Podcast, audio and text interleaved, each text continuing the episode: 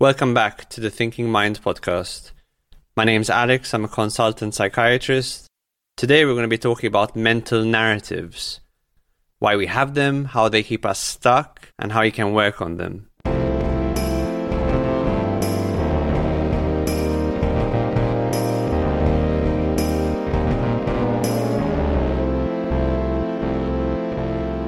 I'm often asked what my most controversial opinion is. And I don't know if it's actually that controversial, but my answer is usually something like people are trapped in a story. So I apologize for the somewhat clickbaity title, but this is something I actually believe to be true. And if this is true, then of course it has all sorts of implications, because it would affect everything about how we perceive and engage with reality and all the different events that happen to us. There are many ways psychology has pointed this out to us, and we'll go into that in this podcast. But first, of course, we have to explain what is a story. A story is a distillation of events and experiences into a distinct plot or narrative involving a few different people or characters. What most people don't understand about stories is that to convey a series of events as a story requires a very careful filtering of information. When you come home and start telling your husband or wife about your day, you're usually leaving out an enormous amount of information, information which is boring, irrelevant, inconsequential. What you're doing when you're telling a story is you're picking, choosing, possibly embellishing the most important pieces of information to create a narrative that is compelling, precisely because it contains what's useful, what's relevant, what's fascinating or unexpected, for example, a bad storyteller would say, I woke up, I brushed my teeth, I made coffee, I got dressed, I drove to work, I did some paperwork, I spoke to my boss who was mad at me because he thought I made a mistake that Andrew actually made. But when he found out it was Andrew, he apologized. A good storyteller would say, I had the craziest day at work. My boss was furious with me because he thought I made a huge mistake with our biggest account. I was stressed out all day, and I was sure I was about to be fired. Anyway, after a day of waiting, my boss calls me into his office, and I was terrified. He sits me down and pats me on the back and told me he realized Andrew made a mistake on the account and that he was going on probation and I didn't have to worry about anything. I was so relieved. As you can see, the first story had a huge amount of irrelevant information, and when it came to the most important part, it was delivered in a dry, unemotional way with no sense of what the person was thinking or feeling. In the second story, there was only the information which was relevant, and the story turned on the emotions and motivations of all the people involved. There was a build up of tension with the expectation of tragedy, only for the tension to dissipate thanks to a last minute reprieve. Now, in our culture and media, we have stories to entertain ourselves, to convey important information like the news, and to express our artistic creativity. But we don't just tell each other stories, we tell ourselves stories most of our waking lives. And even whilst asleep, we tell ourselves stories in dream form. If this is not already obvious to you, just spend a minute examining your own thoughts. They may be something like, tomorrow's meeting is going to be a tough one, or it's not about what he said, it's the way he said it that made me so upset. Or, it's so sad things ended up quite in that way. We're constantly filtering the reality around us into a story and then telling ourselves that story over and over again. This highlights the difference between sensation and perception. Sensation is the initial process of detecting information from the external world, getting that raw data through our sensory organs like our eyes, ears, skin, nose, etc. Perception, on the other hand, is the process by which the brain organizes and interprets that data and gives it meaning and context. As we discussed in last week's essay, Your Brain is a Prediction Machine, perception involves the integration of the data with our knowledge, our memories, our expectations to construct a coherent map of the world. That's why in our media, in cultural and political discussions, we often talk about optics and public perception. It's a subtle acknowledgement of the fact that what has actually happened can be spun or packaged in different ways in order to change an individual's interpretation of events. Fragments of stories are constantly circulating in our psyche, and these fragments add up to a larger story we ultimately tell ourselves about the course of our lives.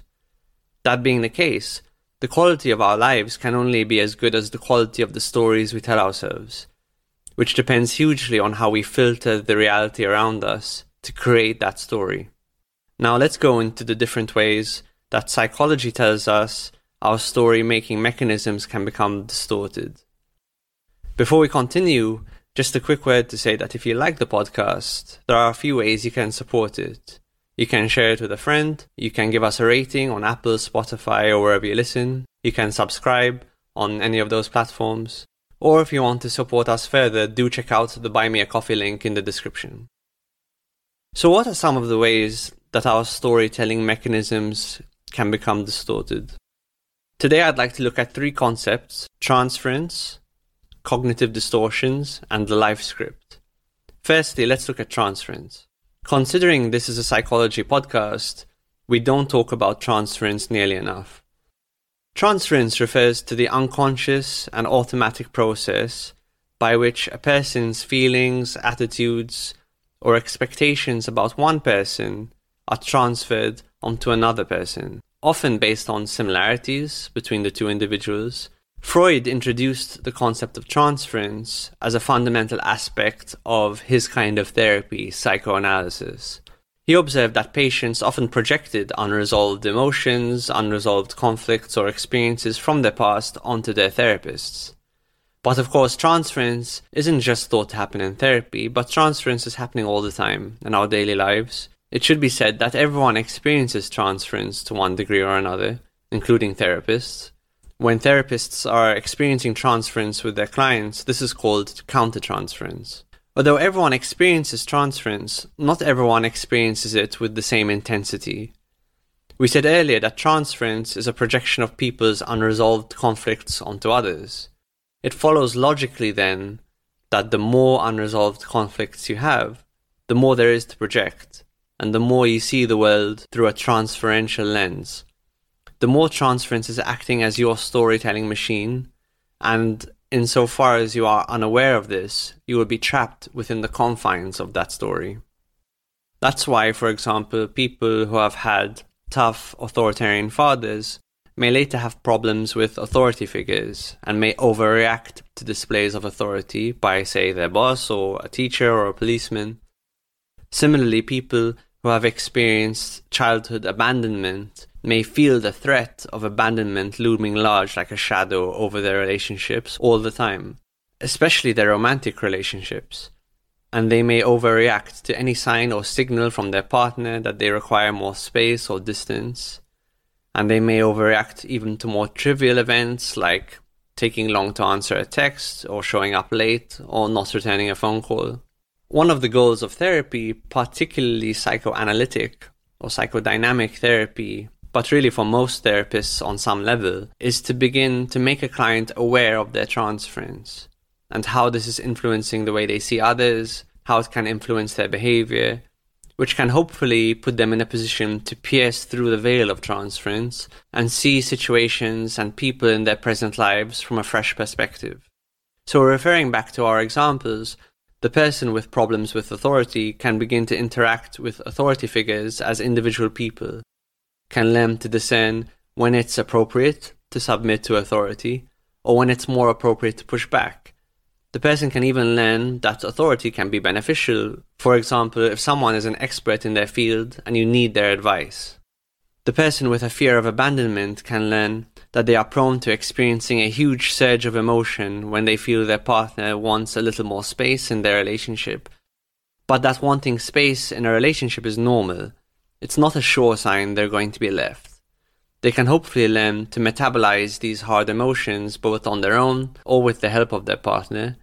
And if they work on this enough, they can not only come to tolerate the space their partner wants, but even enjoy time alone and cultivate more agency and more independence.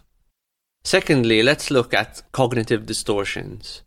Cognitive distortions refer to patterns of thinking that have become irrational or biased. Like transference, everyone experiences these to some degree, Cognitive distortions are harmful because they cloud our view of reality, they lead to self defeating behavior or self sabotage, and they can cause people a lot of distress. Now, you might think if cognitive distortions are so unhelpful, why do we even have them? There are many reasons posited in psychology as to why we might have them. These include evolutionary reasons, that these distortions, although inaccurate, can help keep us alive. Anxiety is a good example of this. Others think they are, quote, cognitive shortcuts. They help us make decisions quickly without using a lot of mental energy. And still others think they help protect us from distressing emotions. And of course, it goes without saying that early life experience, family, culture, and societal conditioning will also play a role. What are a few examples of cognitive distortions?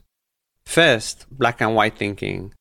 Black and white thinking is one of our most frequent distortions. It forces complex situations into a binary all or nothing equation. A good example of black and white thinking might be I'm either going to find the man of my dreams or I'm going to die unhappy and alone. Melodramatic as this might sound, this is quite a common kind of thought for people to have, and notice, aside from how it oversimplifies the person's predicament, just how laden it is with drama, narrative, emotion, and imagery. Notice how story like it is, but also see how a statement like that robs a person of their agency, their resilience, their ability to adapt. Another example of a cognitive distortion is emotional reasoning. An example of emotional reasoning might be you need to give a presentation at work, and even though you've prepared really well, you feel really anxious about it. And this anxiety is accompanied by all sorts of thoughts and images in your mind about the presentation going badly and affecting your reputation at work. To reason emotionally is to think that these feelings are an accurate representation of reality and to drop out of the presentation as a result. Emotional reasoning can be particularly problematic in relationships because in relationships, we often feel really difficult and complex emotions which the other person didn't intend for us to feel. In close relationships, people can hurt us without knowing, and if we reason emotionally, we think, I feel hurt, therefore the other person has hurt me, and this makes them a bad person. And the last cognitive distortions I'd like to mention are magnifications and disqualifications. This is a function of our selective attention, I think selective attention is so important that it will get its own podcast at some point. In any case, this is the idea that we magnify certain aspects of situations and disqualify others based on our psychology. If you're highly perfectionistic, you'll tend to magnify negative aspects of your performance and disqualify positive aspects of your performance. We see this in highly critical parents who might focus on their child's failings and ignore all of their achievements if you are narcissistic, you may, at least in public, tend to magnify your positive attributes and ignore your negative ones. And if you're in the midst of a manic episode, you might see nothing but optimistic possibilities and be totally blind to dangers and pitfalls and cautions. Of course, the ideal we should be striving towards is to perceive a healthy balance of positive and negative factors both within ourselves and our external environments. And the last concept I'd like to introduce today is the life script. The life script is an idea from transactional analysis, or TA. We previously referred to TA in our audio essay about the drama triangle. Essentially, the life script represents how a person's unconscious beliefs, decisions, and expectations shape the story of their lives. This includes the little stories we go through every day and the larger stories which develop over years and decades. Eric Berne, who founded TA, posited that life scripts are developed during early childhood and are influenced by a person's upbringing, experiences, and family dynamics, and that these early messages can take many forms. For instance, they can be nurturing or supportive, or they can be negative or critical, and that this early life environment greatly impacts a person's self concept, their worldview, and ultimately their script. Berne felt that someone's script would then go on to shape their behaviors and choices and how they interact with people as an adult in the present. This is where things become quite fatalistic, in that if we never make conscious or examine our script, we're doomed to recreate the same patterns over and over again. Let's look at an example. Jane is a 35 year old woman who sought therapy for relationship difficulties and low self esteem. She grew up in a family where her parents constantly compared her to her older sister, who was academically successful and socially popular. Jane often felt she could never measure up to her sister's achievements, and she was frequently criticized for her perceived shortcomings. When examined in therapy, her and her therapist uncovered that she formed several beliefs early in her life based on these dynamics and experiences. Some of these beliefs included I'm not good enough, I'll always be overshadowed by others, I have to try hard to gain approval from others. These beliefs came to be the major themes of her script. As Jane goes through life, these ideas are reinforced through repetition. Jane's script led her to unconsciously recreate these patterns of comparison and inadequacy in her adult relationships. She often found herself in friendships with people who made her feel less than. She frequently chose romantic partners who were critical or demanding, mirroring the way her parents treated her. These relationships often ended with Jane feeling unfulfilled and undervalued. You can see how Jane would end up with low self esteem. Although it was rooted in her early life, her low self worth then instilled a pattern of beliefs and behaviors, which led to many relationships, which had the outcome of reinforcing the original theme that she is not good enough. This is the story of her life, which was unfortunately bestowed early on, and which she's been living out ever since. The good news is that whether you think about things in terms of transference, cognitive distortions, or your overall life script, you don't have to be doomed to play out these patterns unconsciously forever, but rather once you can become aware of them, you can put yourself in a position to change them. And this is how you can become the author of your own life. This is why two crucial pillars of self development are A, to have some kind of introspective practice, a means by which you can learn about yourself and all the things that are outside of your immediate awareness, and B, to give yourself the permission to act in novel and experimental ways, be it in your work, your personal life, or your relationships. This is by no means easy, and it would take a few more podcasts to unpack even those last few sentences. But this is the means by which you can attempt to create the life you want rather than the life that simply happens to you. So, to conclude, you can derive many different stories from the same set of events. What's crucial is you can make the decision to, while still looking at the situation honestly, forge the story that will help you and move you forward. I would argue that a sign of psychological health is the ability to treat different situations that you run into in life as individual cases and come away with distinct, unique stories from different events that we go through. Conversely, if you come away from many different situations with roughly the same story, for example, some individuals may leave every situation feeling cheated or taken advantage of or abandoned or misled. That might be a sign that you should look at what's happening at a psychological level. You can see how seeing ourselves through the lenses of transference, distortions of our thinking, or our life scripts, just to name a few, can help us understand the story of our lives in the micro and the macro and can give us the opportunity to be the architect of our own stories. Many people are simply not ready to hear this, to recognize their ongoing story, to examine it, to see where it's helping them and where it's not, to modify their self storytelling accordingly. It's a lifelong process. It requires careful attention and proactivity, and many people are simply not up to the challenge. And that's okay because people who are not ready for this kind of information will filter it out anyway. What about you? Can you think of examples from your own life where you had a transference reaction or where your thinking became distorted? What are the themes of your life script? Do you agree or disagree with what we discussed today? If you have any feedback, you can contact us on social media or email us at thinkingmindpodcast at gmail.com. This is the Thinking Mind Podcast, a podcast all about psychiatry, psychotherapy, psychology, and self development. If you like it, there are many ways you can support it. You can share it with a friend, give us a rating on Apple, Spotify, or wherever you listen. And if you want to support us further, you can check out the Buy Me a Coffee link in the description. Thanks for listening.